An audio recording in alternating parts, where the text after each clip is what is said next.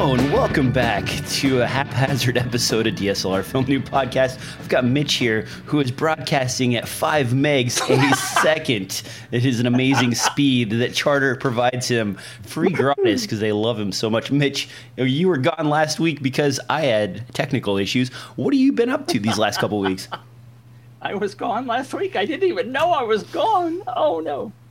Uh, let's see. I've uh, not been to, up to anything exciting uh, that I can think of.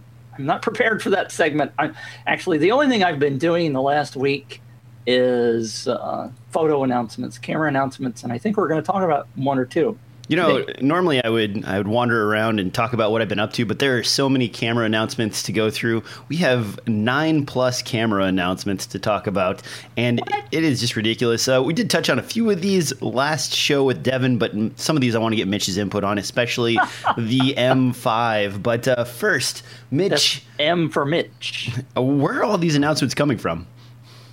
Uh, Planet5D.com and of course uh, Photokina. In, oh, Photokina in, was Germany. the answer you were after. yeah, that's uh, okay. All right, I think guys, with this uh, craziness, it's probably time for the news. Time for the news.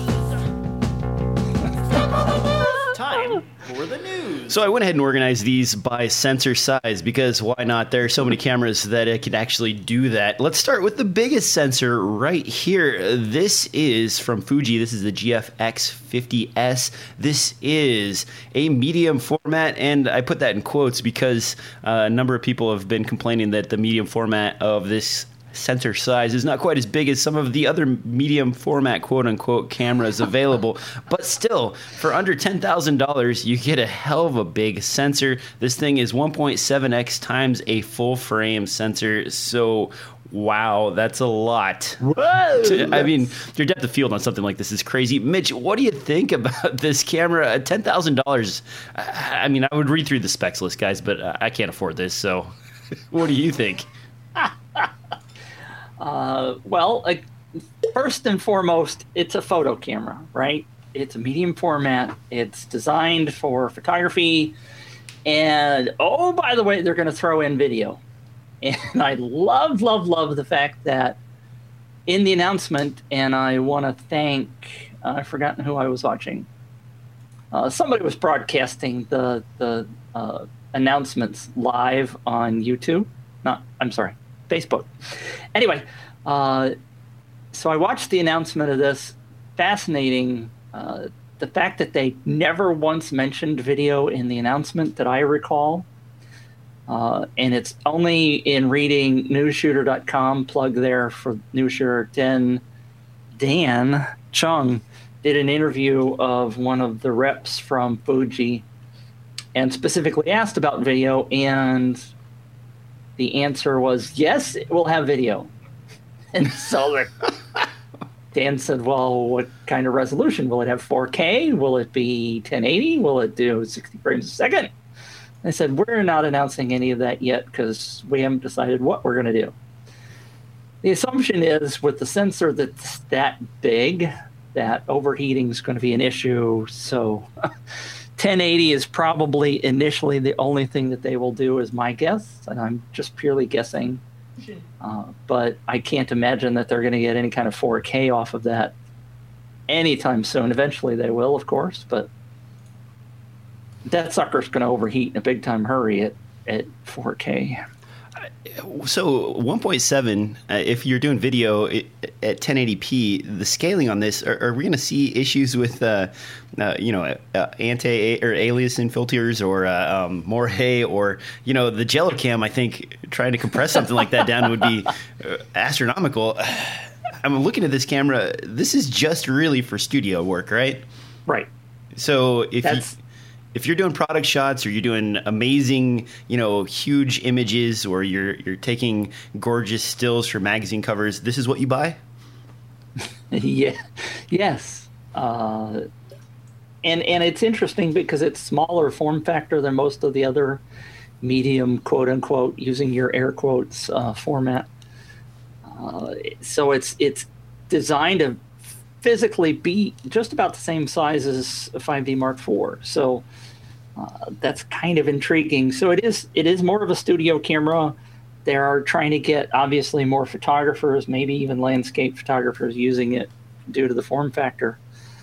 Um, and I'm I'm really frankly kind of surprised they're even trying to throw video on it because, like you said, the the the processing that's got to go on to make that happen is it's going to be difficult. Now, uh, some of the other medium format cameras out there are 100 megapixel or, or more. 51.4 megapixel for the Fuji GFX 50. Is, is how's that going to compare? I mean, uh, I know it's quite a bit less expensive than Hasselblad's offering. What is that like 40,000, 30,000, something like that? uh, yeah, some um, crazy number. Crazy numbers, and I and I found it interesting that this they're planning on doing multiple aspect ratios uh, with the software, so you'll be able to get four by three, and that will have a different megapixel rating than uh, 16 by 9, etc. So um, okay, I, I, think we're losing excitement for the Fuji GFX well, 50. They they did it. They did. I think it's good that they. It is a new mount. It's called the G mount, by the way, and they did announce six new lenses to go on the G mount. So that's rather smart of them, because otherwise you're screwed without having any lenses, right? But well, and it's kind of weird too because uh, a lot of the lenses were f2.8, and I was trying to think about how that works out in a medium format, and I can't wrap my brain around that. You know, I know that f2.8 isn't is not the same on right. a medium format body. It's more like the depth of field of an f1.4 maybe, but don't quote me on that because I don't actually know. I don't yeah. shoot medium format, so yeah. my brain's a little bit messed up with that. The other thing to think about with this camera, the price is low enough that you could go out and buy a bunch of old medium format lenses and adapt them to this because it is a uh, mirrorless camera. So you do have the flange distance advantage that may give you a lot more lens offerings if you don't mind manually focusing for medium format beauty. Moving on yeah. to the next camera. Let's. Well, I, I, can't imagine unless you're doing uh, product shots, doing manual focus on like. You know, there's some artisanal guy out there that's yeah. got uh, got his old you know metal lens and he's you know focusing and showing everybody how amazing he can he can create his images manual focus. I, I, yeah you're right. Something has to be s- stable and still and yeah. not moving around. That's kind of wacky. Right. all right. Anyway.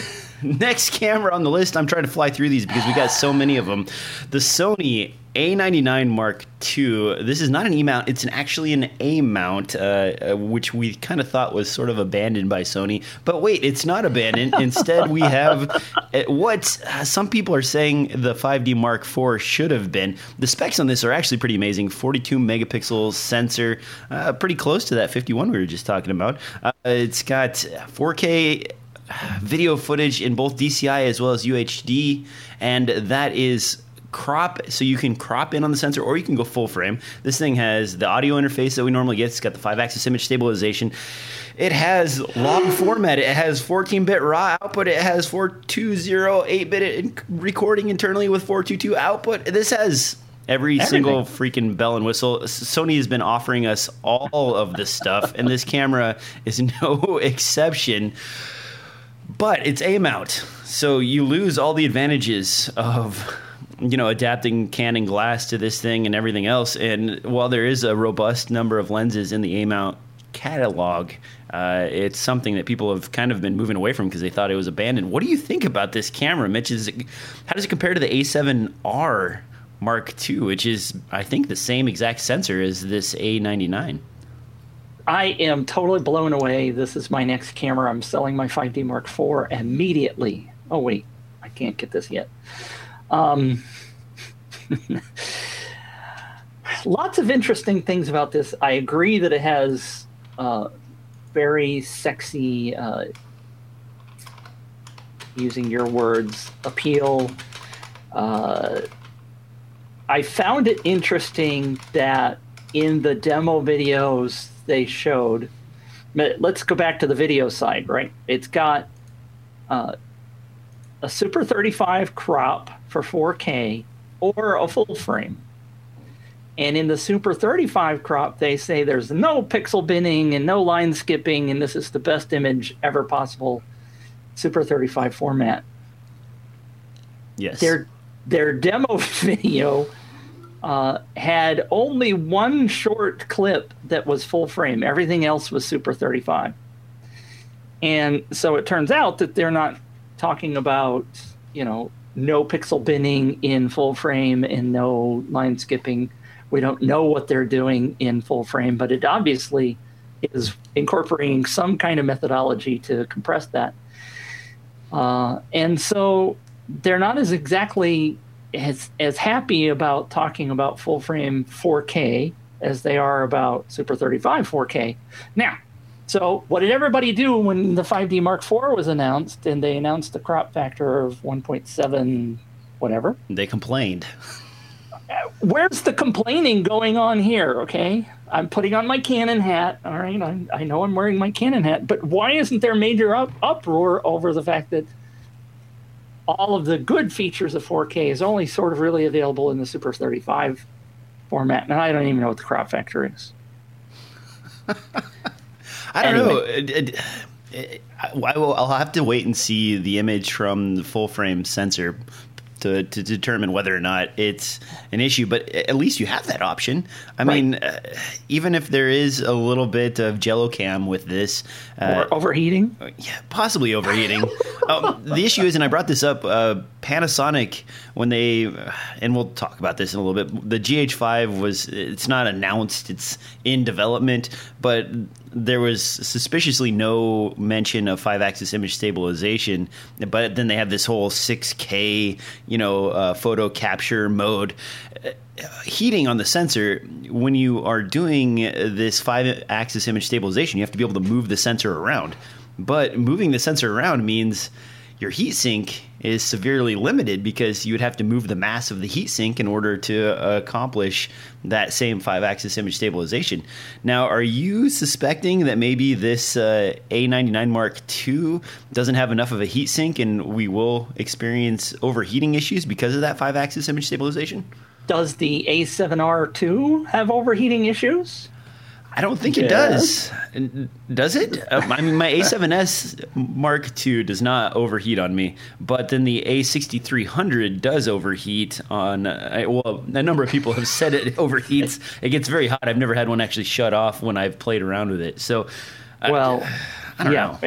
And, and I and I, you brought it up, and I have to mention this, and I won't name his name because uh, if he happens to watch this, he he will know who he is, but uh, somebody posted a bashing video about the uh, Canon 5D Mark IV, uh, and he went on so long that the A6300 that he was filming on overheated, and he had to wait had to wait in order to finish recording his video.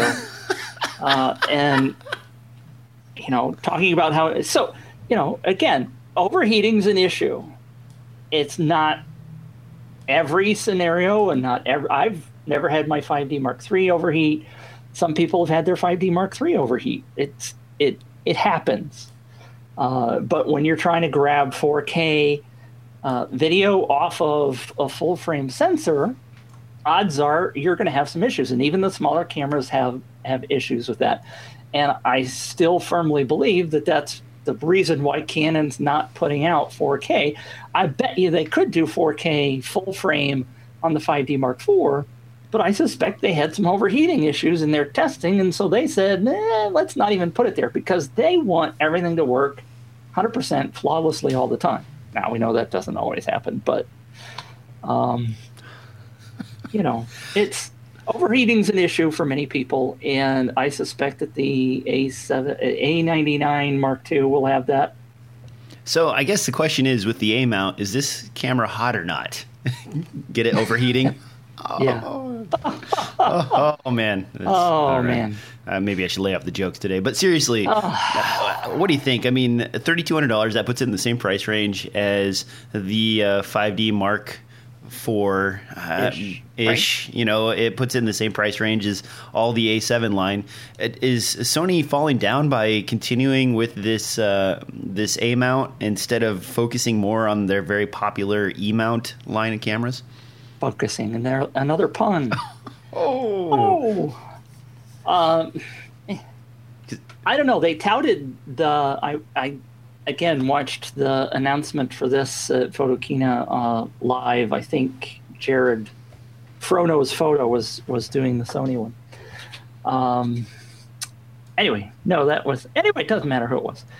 Uh, they talked a lot about the fact that this was the A mount was this was the tenth year of of selling A mount cameras, uh, so they're they're pretty proud of that.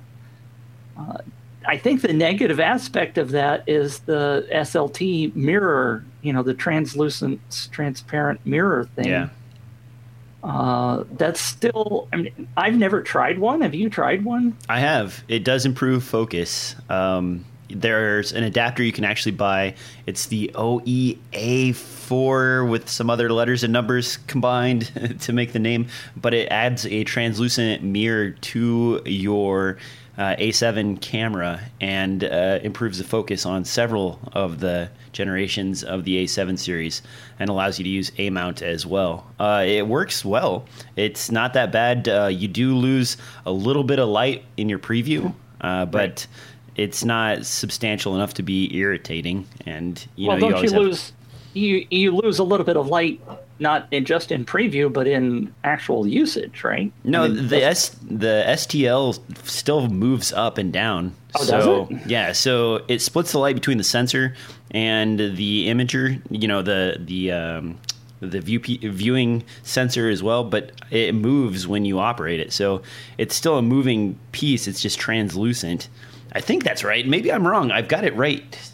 I should have just, if I'd known we were to talk about this, I'd get it and like look at it, poke at it, and see if it actually moves. I don't. Now that you say that, Mitch, it's like, well, maybe it doesn't move. Maybe you I just don't lose think it. light. I don't think it does. I think that the knock on it is that it doesn't move, and uh, you know they've got 12 frames per second stills uh, with with this camera, so that's that's compared to the seven frames per second on the 5D Mark IV. That's pretty stunning. Uh, Someone in the chat is saying that you lose 25% image quality from that uh, that uh, flip up. So maybe maybe that's the case. I don't I don't know. Uh, I should get mine out. I'll look at it, and next show I will report back what I find. Honestly, I never really got into the A mount series of Sony cameras, Right. and it's it's sort of weird that they abandoned it for so long. It, it was like four years or three years between cameras, and Kinda like almost Canon. Yeah, uh, exactly like Canon. But Sony's a company where every year or two, it's like here's like ten new cameras, and you know if this camera's not right for you, we have five others in that same lineup that's exactly the same, only with a different sensor. Or this one, you know, has a different input, or this one has a, a bigger megapixel count, or this one shoots in low light. You know, and then their other lines, they're just kind of like, meh, we're not going to do anything with these. So uh, it's weird. Now, while we're on mirrorless and we're Okay. continuing down the size and shape of the sensor. I talked about this with Devin on last show, but I wanted to give you a chance to comment on the Canon M5. Uh, in my opinion, and you can definitely throw me under the bus, but uh, I think this is a great camera if it were released maybe three or four years ago. Now it's kind of a weird camera, but Mitch, explain. What do you think about the Canon M5? Uh, I think, and and we could say this about all of them is you you got to get your hands on the camera, right? It's it's wonderful and fun and lovely to talk about specs, and we all love love love doing that. Uh, but once you actually get your hands on it, uh, for example, the 5D Mark IV, I have I have been reading lots of chit chat in the forums uh, around the web, and I have seen time after time somebody say, "I I really I bashed the 5D Mark IV when they announced the specs, and when I got my hands on it, I love it." Uh, and so, I mean, in that regard, I I agree that this is quote too little too late. I mean, I've seen that all over the place. Maybe it turns out when you get your hands on it that it's it's great. Now, we have gotten into this mode of we have to have all of this bleeding edge technology, right? We got to have the latest this and that. I mean, And I don't know if I'd call a headphone jack bleeding technology.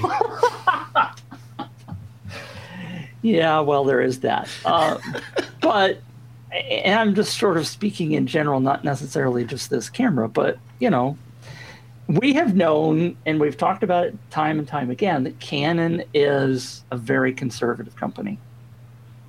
Uh, you and I both know that they have some amazing technology, and, and there's a video uh, I, I, saw at NAB, and they're showing it off at um, Photokina that they've got an 8K camera with an 8K sensor that they've that they're doing video, uh, but they've got like four ninjas. Uh, Atomos, I don't know they're ninjas, which model it is, but they they've got bazillion wires coming off of this thing to to send the video signal because they have to break it down because n- none of the recorders can record 8K at this point. So so they're sending you know chunks of the signal down and recording it and in order to be able to see it. So we know that Canon is working hard on future technologies.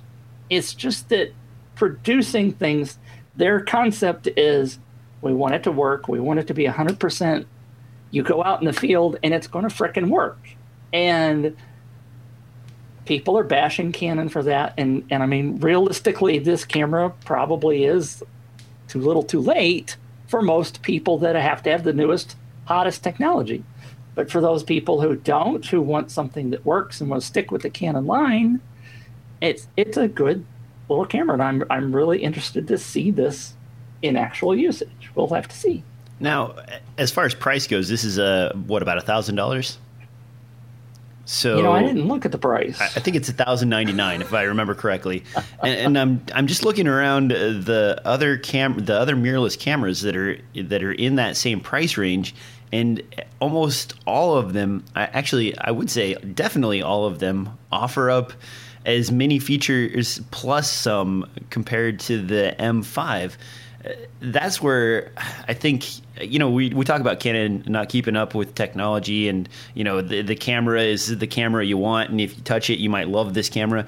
But the issue is there are tons of other options in that price category, and many of them are cheaper. The A6300 that we were just talking about that overheats. I mean, if you don't mind a little bit of overheating, you can get yeah. all the specs in a camera that's about $900. So it saves you about 200 bucks. That's money you could spend on a lens. You don't mind going uh, with any of the other crop sensor cameras. There, there's a bunch of options out there, and so now, uh, because Canon has waited so long to kind of make a feature-rich uh, mirrorless, it's it, it's kind of buried underneath the list of other cameras. I mean, uh-huh. just today's show, nine cameras. How does the M5 stand out for anybody to even notice as a you know as a purchase? I would look around and I, I don't even think I'll be able to find this in Best Buy to play around with it. You know, it's, it's that far down the list of cameras, and and that means basically, you know, it's going to end up like the rest of the um, mirrorless Canon cameras. I have a couple here that I bought for maybe hundred dollars because no one bought them, and the price immediately dropped down to nothing. I fear that this is going to happen to this camera, and as a result, Canon will not refresh, or the next refresh will be merely iterative, similar to what they do with the TI line, you know, the Rebel well, series. But uh, putting on the my Canon defensive hat, um, didn't didn't people bitch about the? I'm sorry, complain about the M1, the first version of the M? I mean, wasn't it horrific? No. Okay, so the the very first one, it was awful at the price of seven hundred and fifty dollars. When its price fell down to below two hundred dollars, you were basically getting a T2i for under 200 bucks and at the time that was a great value if you wanted to shoot video only if you wanted to shoot stills the af system in that was horrendous right. awful and the form factor for stills was not that great. Uh, but for 1080p video, uh, as soon as you put Magic Lantern on there, you had a good value at the $150 price mark. which I mean, that's that's awesome. Like, you can do that, but you know that was only. Uh, that was only a factor of the market to value ratio, not of Canon's releasing something you know that's priced right yeah, or you know good right. value to their customers. But, but, my point though is you just said that you don't know that Canon's going to be able to sell enough of these to continue the line. And my point is, they still continue the line. You're right. They are continuing the line. They are improving it. It may not it may not be the camera for you. We've talked about that before until I'm blue in the face. Uh, but I, think, I suspect they're going to sell. Now, there are a couple of de- features in there that, that are new, right? Uh, the, yeah, five axis image stabilization. I was really surprised to see that. This is the first Canon camera to have any kind of image stabilization in the body, right? Isn't that like earth shaking? Don't you you feel the earth? when I saw that, I was I actually slapped my forehead. I'm like, why didn't you stick that in, in the 5D Mark IV? Exactly. Or, you know, the 80D, they had, you know, that was supposed to be their video centric uh, Rebel camera. What the hell? You know, what are you doing, Canon? You, you introduce it's it's a 24.2 megapixel sensor and it's APS-C, so this is most likely the exact same freaking sensor that we have in the top of the line Rebel camera that yep. is designed for video, and yep. then they didn't put freaking image stabilization in it. What what are you doing? What are you doing to me, Canon? You're screwing uh. us up and when you're talking about technology, that's the thing. So, you know, they're showing right here, like, okay, look, look at this, guys. We've got uh, five-axis image stabilization. We have, you know, this touchscreen system that's really nice. We have all these other things, and uh, we're not going to put it in our middle or top tier cameras. We're going to put it in our lowest tier camera. Why? And and and, and by the way, doesn't this have something called focus peaking in it? I yes. think it does. So, so, uh, and and and so so now we know Canon can do it. Ah, it's ridiculous. And, now it is, and and and and by the way, uh, I have approached Canon as a sidebar. Uh, I have approached folks at Canon to do a sort of a town hall kind of meeting where I they want the questions ahead of time, but I'm I'm I'm trying to get them to do an on-camera session to me where I can approach them with questions like this very specifically. Uh, why you know you've got the technology, obviously. Why aren't you putting it on certain cameras? And maybe we, you know, maybe they'll tell us something that we don't know. I don't know, but I, I'm I'm in discussions with them to talk about something like that. Uh, and another feature that's on this camera that has never been done before in any so this is new, and I don't know if you paid much attention to it, but they have this thing called touch and drag AF, and and it was specifically highlighted in the newsshooter video that I was watching this morning. So when you put your eye up to the electronic viewfinder, you can assign a fourth, one quarter of the LCD to do focus with, like on your thumb. So as you have your hands on the camera and your eye up to the viewfinder, you can actually use your thumb or any other appendage that you let's not go there. Typically, it's going to be your thumb on the LCD screen. So obviously, you're not seeing what you're doing, but you you're not seeing it. You know, on the LCD, you're using your eye through the viewfinder, and this is you kind of have to see it done.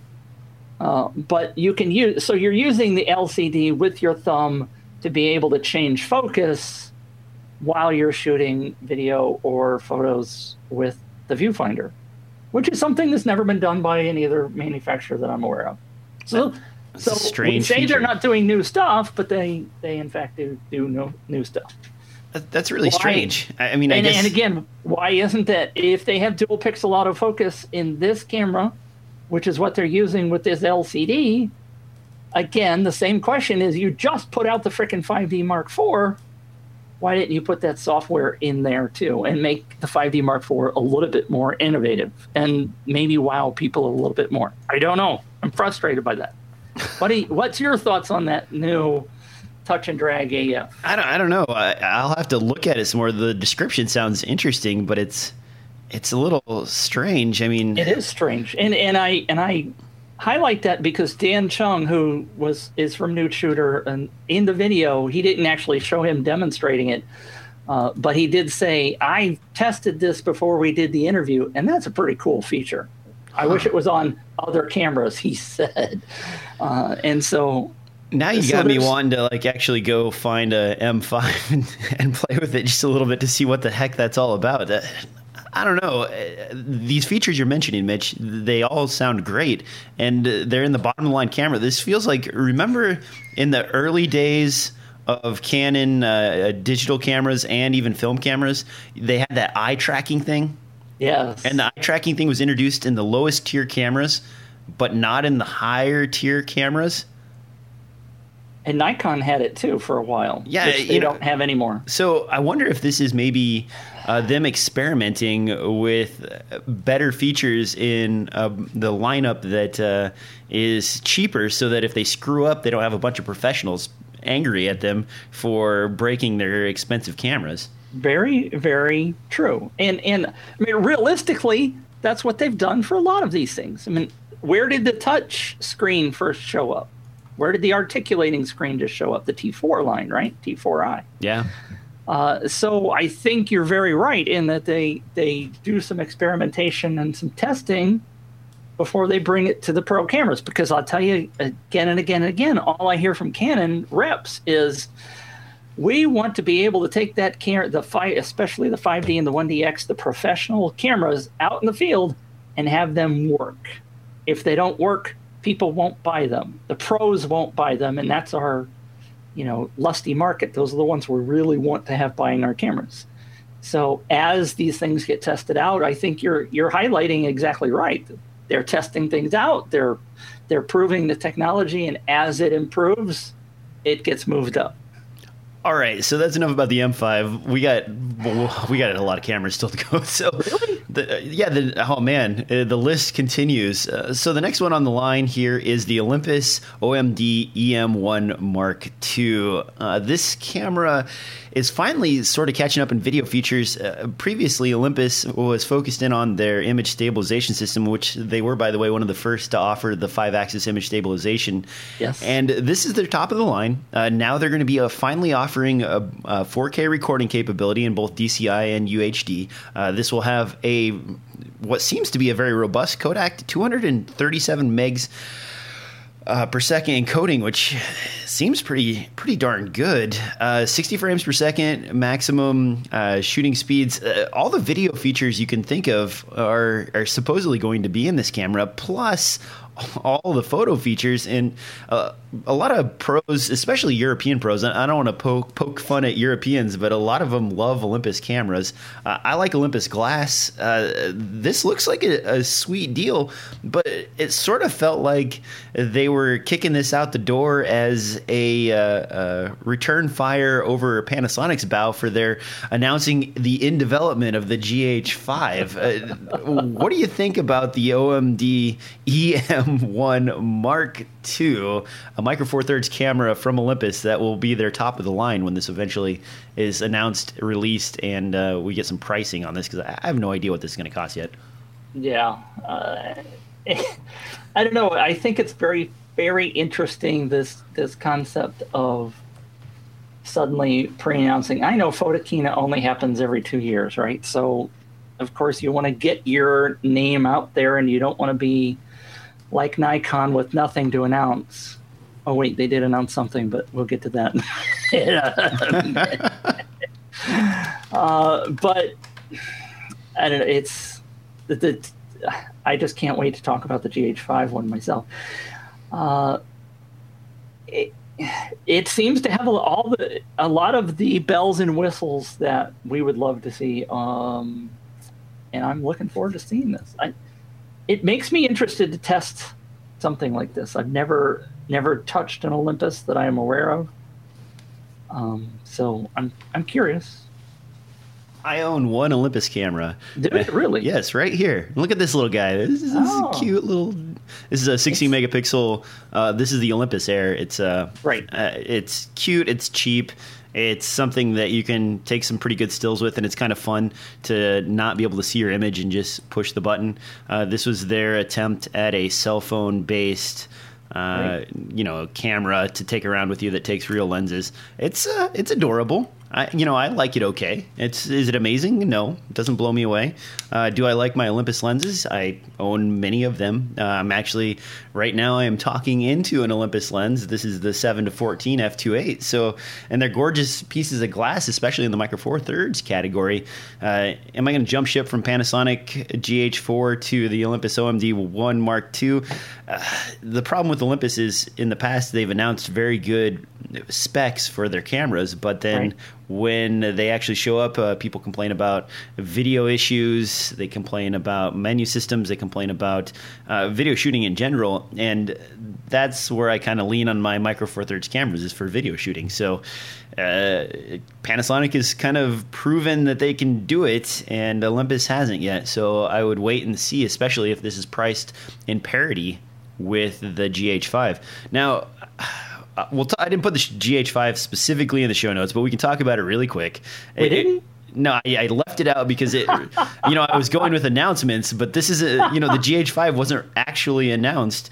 It was announced as I'm in development. Here's some specs and some leaked information so you guys can get excited about it. Uh, they basically told us that it's going to have 422 internal recording. It's going to have a 6K picture mode, which basically allows you to shoot uh, a bunch of 60 megapixel stills uh, at 60 frames per, or at 30 frames per second, and you know that's a pretty crazy burst mode. Uh, this also, you know, it has. Um, it just says a lot so, of weird stuff. So, so let me throw in the fact that I'm irritated as kajibers with the number of websites that I saw who claimed 6K video coming to the GH5. They're full of crap.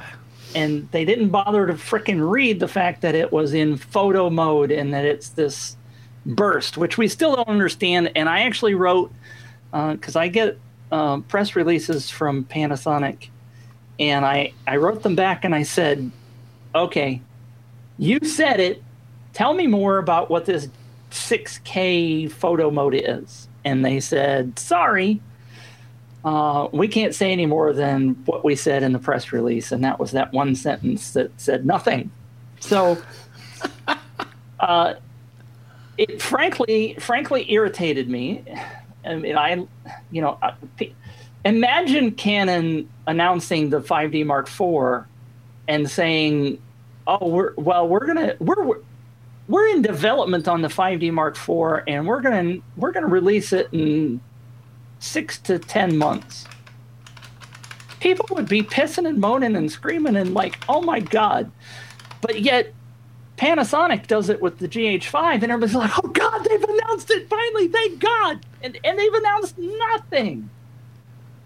Well, they did say early 2017, so you know, early to to mid 2017. Oh, I, I, didn't see the I've, caveat of mid. I've I've seen, well, the press release mentions early, but I've seen several people that say yeah, that's not going to happen. But but any either case, either case, even if it's even if it's early 2017, that's still six months from now.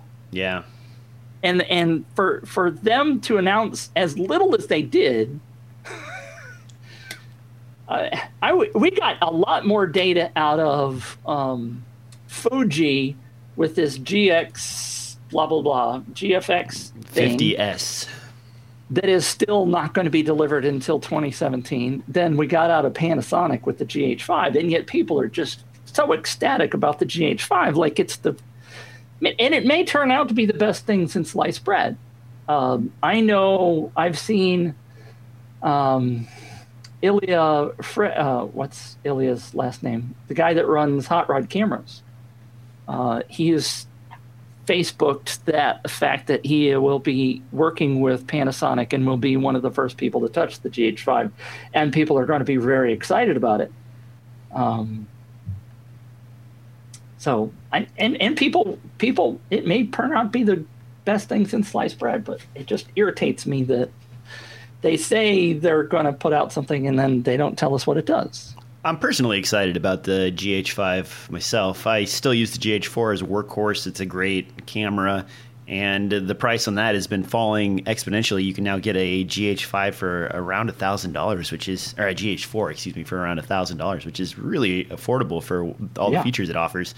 Uh, GH5, uh, you know, if I could get a little bit better low light performance out of my Micro Four Thirds camera, and I could get some image stabilization, and I'm always happy to have a little bit more uh, color and uh, you know uh, image resolution. So you know, if they go up to 20 megapixel, that would, that's fine with me. I don't really, it's not like the thing that I have to have.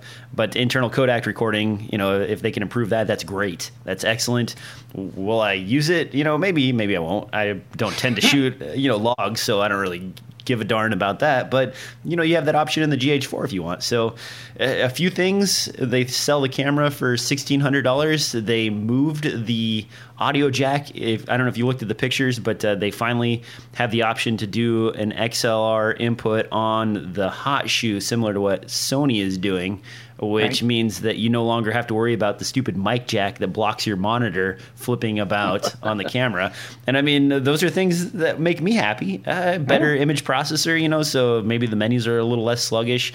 Uh, I know from the GH3 to GH4, uh, the menu system in response of the touchscreen went up exponentially. If they can improve that a little bit, that's awesome. Uh, you know, I'll buy it, It- no problem. Sixteen hundred bucks, that's right in the price range of impulse buy for a DJ camera, which is that's stupid that I can say that. That's uh, why would I? Why is that an impulse buy? That should not be an impulse buy. My wife Yeah. is probably not happy with me.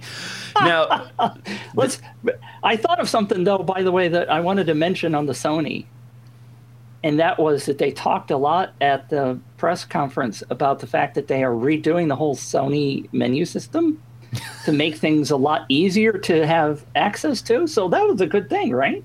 Yeah, uh, uh, you have to wait and see with Sony because uh, what may be easier may just be that they add a dial that gives you like these pictures of people instead of of the actual words that you need. Or you know, oh, you want to take a photo? Here's a picture of a guy taking a picture. Now you know you're in photo mode. What is going on here? Uh, uh, their easy menus and some of their lower tier cameras. It's I don't even understand what it, some of the pictograms mean when you're scrolling through stuff to try and get to video mode or whatever. It's it's ridiculous. I hope Sony does better. Will they? Eh, oh, let's wait and see. Now, the next Panasonic announcement here, because we are going long and we still got a lot of cameras to cover. What? That is Oh, okay. the D- DMC G85, not to be mistaken with the GX85, which is a smaller camera. This is a 16 megapixel sensor camera, micro four thirds from Panasonic. It is basically a GH4 minus a headphone jack plus image stabilization for about a thousand dollars. It also has the 4K mode as well as improved uh, autofocus systems and of course the built-in Wi-Fi and all of that jazz. Uh, excuse me, the price is eight ninety seven. Holy crap, that's cheap. What? Yeah, this thing, this thing's, uh, you know. I missed it when they announced the GX or when the uh, GX85 started shipping because the GX and the G are so close together that I get confused by all the sub branches of Panasonic's cameras. Uh, this guy is really affordable. It offers almost all the features of the GH4, plus it you know increases with the image stabilization and some of the other uh, new features like the dual IS system that allows you to use the IS in the lens as well as the on-camera stabilization simultaneously in video mode.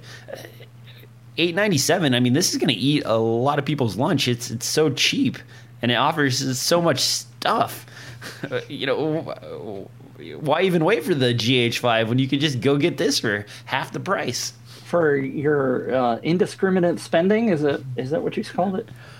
yeah, i mean uh, yeah uh, impulse buy this camera click done sold have five of them why not Uh, No, I'm, I'm not going to buy this one, but uh, I did.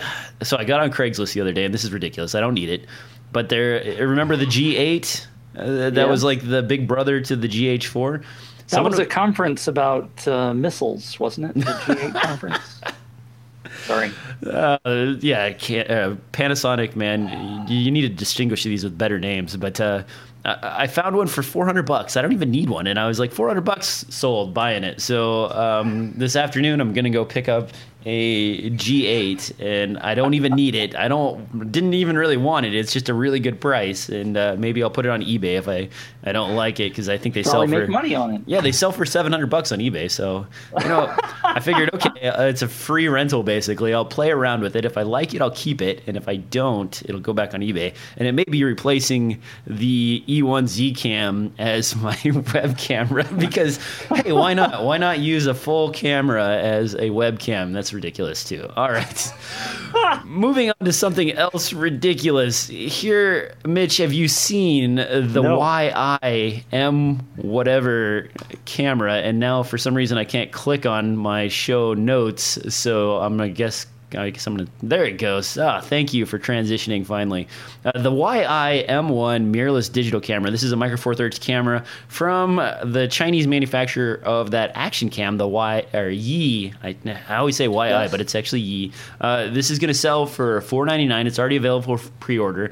They've created two lenses that, uh, you know, honestly aren't that that exciting. But the exciting part is a micro four thirds sensor uh, in a tiny package, almost all touchscreen interface for this guy, and it's $4.99 with a lens. Uh, That Nice. price is ridiculously good. It's capable of shooting 4K, 20 megapixel stills. Uh, this thing is just uh, basically they got their hands on a Sony Micro Four Thirds sensor, uh, strapped a touchscreen to it, and bam, they've they've got this. You know that that's that's exactly what I was hoping the E1Z cam would be, and uh, they didn't have this. Uh, so, you know, what do you think, Mitch? I mean, it's not really an action cam per se. It's n- not quite a stills only camera. It doesn't have any interfaces for ins and outs. You know, you know, no headphone jack, no audio inputs uh, other than the built-in microphone, no HDMI outputs. It, it's just a weird camera, but it's super cheap. Very cheap. I'm sorry, I was just commenting in the chat room. They're making fun of me in the chat room. Uh, it's there are so many cameras that are coming out that do so much stuff for so little. Uh, it's it's kind of it's kind of nauseating. Uh, you have so many choices, but you've shown us for a long time that there are gobs and gobs of choices to begin with because you've taken cameras that nobody ever would have considered uh, as decent cameras and used them for all kinds of stuff. True. Uh, so, you know, I- I'm I'm always amazed at what you find. It also makes you wonder where technology is going to go. Have we reached a limit where just about everything we need is available? I don't know. I mean, you don't really know what you need until the next feature comes out, and you're like, "Oh wow! I, I guess I didn't even know I needed that. Now I Well- have to have it." Like the touch AF thing on the back of the screen on the M1, right? Well, so as a younger person back in the 90s, I had I, I saved up a bunch of money and I got an XL1 camera from Canon. You know, way back in the day, that was a that was a big deal. Right. And uh, in those days, you got that camera and you shot on it for five or six years. That camera lasted you a long time, and I did. I sh- uh, you know I shot standard definition, tooth and nail, until it wasn't a thing anymore, and then finally moved on to HD. But but now it's it's not the same. You know, you buy an expensive purchase camera, and you may be lusting after the next expensive expensive camera in a year or two. It's not Or the less. Yeah, or less. I, you know, Richard, uh, uh, a friend of the show, uh, sent me an email because he's got a couple of A7Ss he wants to get rid of, and I, I was chatting with him, and it's like, wait a minute, you know, if I spend the money buying a couple more A7Ss next year, Sony's going to announce some other thing that I'm going to want, and I'm going to, how long can I stick with these cameras, or you know, before I need the next camera? And do I even need the next camera? I have a GH4 and an A7S Mark II. Do I need a GH5? Probably not. Uh, you know, I'm I'm able to fulfill all of my duties as a filmmaker with those two cameras right now, and I can rent when I need to. Uh, What am I doing to myself? I've gotten into this, you know, impulse buying a freaking four hundred dollar camera just because I was I thought it would be nice to have. You know, what's wrong with me? What's wrong with us? Uh, you are addicted, and we need to put you in the 12 step program.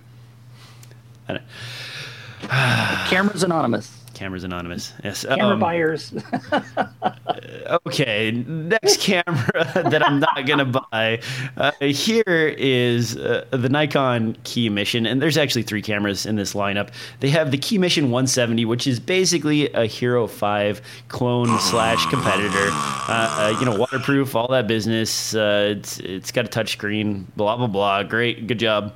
Uh, they've got the Key Mission 360, uh, which I think we talked about before, which is a uh, 360 degree camera on both sides deal. And then the one that actually surprised me, and there there was a, a surprise here, is Nikon now makes a smartphone. This is the Key Mission 80, which is basically What? a weird freaking uh, smartphone looking camera with a selfie camera on the back and a screen and I have no idea who this is for, uh, what this is for, or why it exists. But uh, they made it, and it's a thing. So there you go. Um, good job, Nikon. You know we don't cover a lot of Nikon news, and that's unfortunately because Nikon is, is doing so hot, and with things like the Key Mission 80, it's uh, it's no surprise, I guess. Uh, yeah. What, um, what do you think? I mean, action cams are already sort of uh, becoming passe, even though everybody is buying the crap out of them. Is Nikon doing anything special here? These these look pretty rudimentary or pretty much identical to every other freaking camera out there. So Photokina comes every two years, and everybody's waiting for Nikon to make major announcements. And again, I watched uh, one of the live videos, uh, and, and that actually was Fro from FroKnowsPhoto, who went to and broadcast the uh, Nikon announcement, and Key Mission action cameras was were it, uh, and he was like uh, really? That's it? That you know, you we waited two years. Now I know can uh, Nikon did announce. Uh, I can't remember the number.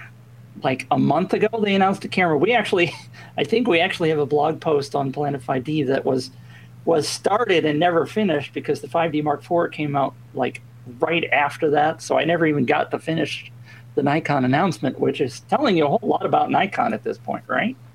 They're just they're just doing nothing. Um, and it's and it's I mean I I I'm reading these forums. I'm telling you about the 5D Mark IV, and I'm reading these forums about everybody going. I can't wait until Nikon announces the the successor to the D810, and I'm like, Photokina was the time to do it, wasn't it? Wasn't that Yeah. was and and we got this snoozer action camera stuff. I mean, we did get the D5 fairly recently, which is a, a, A year ago, yeah, which you isn't know, it been a year already? I think it has been a year actually. Uh, it, it's a that was a, a pretty substantial camera for them, but uh, th- there's nothing really exciting since then, and uh, everybody else has done the same thing, only better. I don't know what's going to happen to Nikon, and it's really unfortunate because Nikon has such great glass. I love Yeah. Nikon lenses, and even their D line of bodies has always been uh, a pretty top notch set of photography tools, and uh, to a lesser extent, video tools. Uh, I don't know what's going to happen to Nikon if the key mission is is what they got to bring to the table. That that's it's sort of sad. I mean, I hope Yeah. that they make money off of their action cams, but uh, really, this thing right here, look at this. I mean, what are you going to do with that? Uh, you already carry a smartphone. Why in the heck would you spend $300 on a smartphone that's not a phone? I mean, that that seems uh, seems very weird to me, especially when you can get a exploding Samsung Galaxy Note Tab 7 uh, for so cheap, you know. It, I guess this won't explode. That's good. Good job, Nikon. but it doesn't make phone calls. um, yeah, I'm not, it, and it's got a really awkward looking knob there on the side, and Awkward I- I or don't know. excellent? awkward.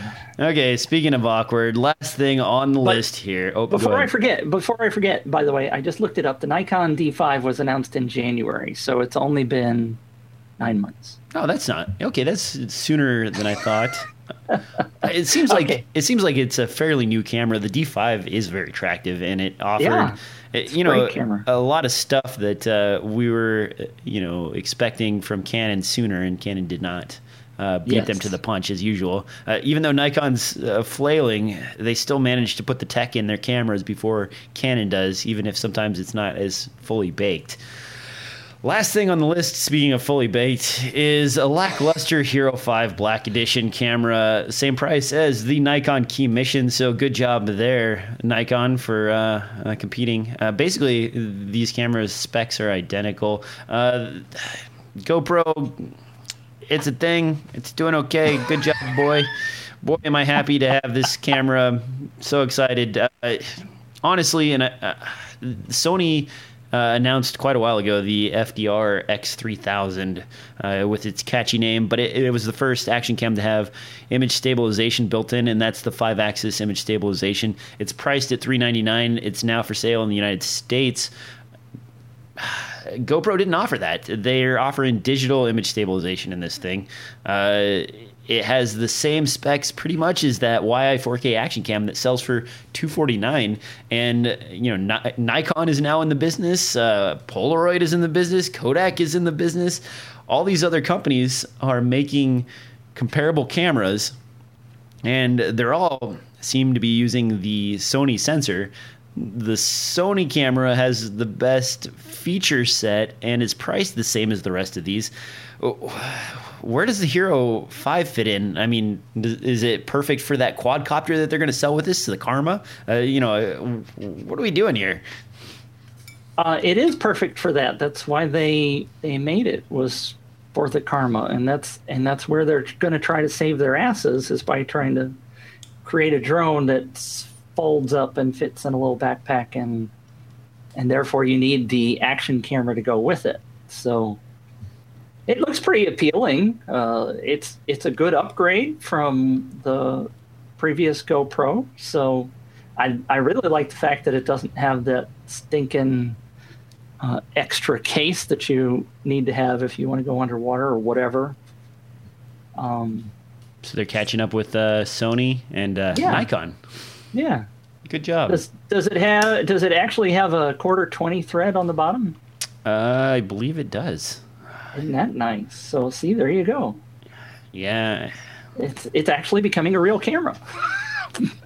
I, I, guess I don't, I don't know. I, no, actually, let me take that back, Mitch. I don't think it does have the quarter twenty on the bottom. I, I think look. you still have to put it in a naked case in order to uh, to mount it to something. Um, so they don't show me the bottom. So I, okay, I we'll, we'll, have to we'll have to get back to that. I was so unexcited about this that that I didn't didn't bother to look. Well, uh, I didn't really look at it either. To be frankly honest with you, I I was more interested in the the Karma. The the Sony action camera that I mentioned previously for three ninety nine. It's it's such an uh, affordable price for the feature set, and then I was kind of expecting the Hero 5 to also have five axis stabilization built in just because if Sony can offer it at that 399 then Hero Black Edition should have it as well to to me anyway. I think that would be a fair assessment.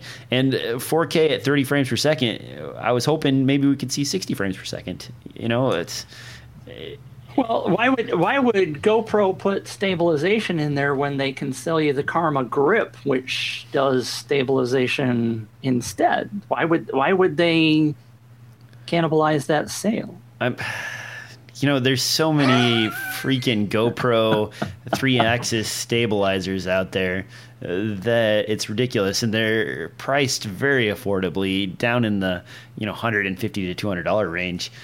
I can't imagine there would be a compelling reason to go with the handheld stabilizer from uh, GoPro when you can go on Amazon and buy any number of top rated freaking adapters that will three axis stabilize your camera. Not to mention, DJI has been doing this amazingly well for how long now?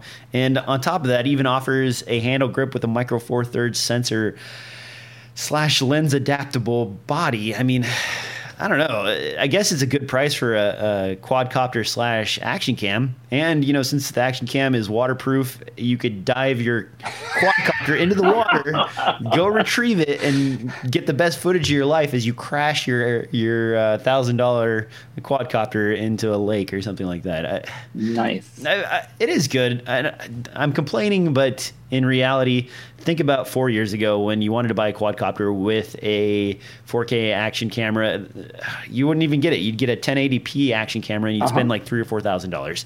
So while I'm grumpy, I'm not that grumpy because it's a thousand dollars, you know. And this has a lot of the easy fly features that are offered in the DJI line, but those have come down in price too. Now you can buy quadcopters from the the Action Cam company. They're selling a quadcopter for I think it's seven ninety nine. That is carbon fiber and goes with their action camera. It, it undercuts GoPro by you know three or four hundred dollars. Same feature set.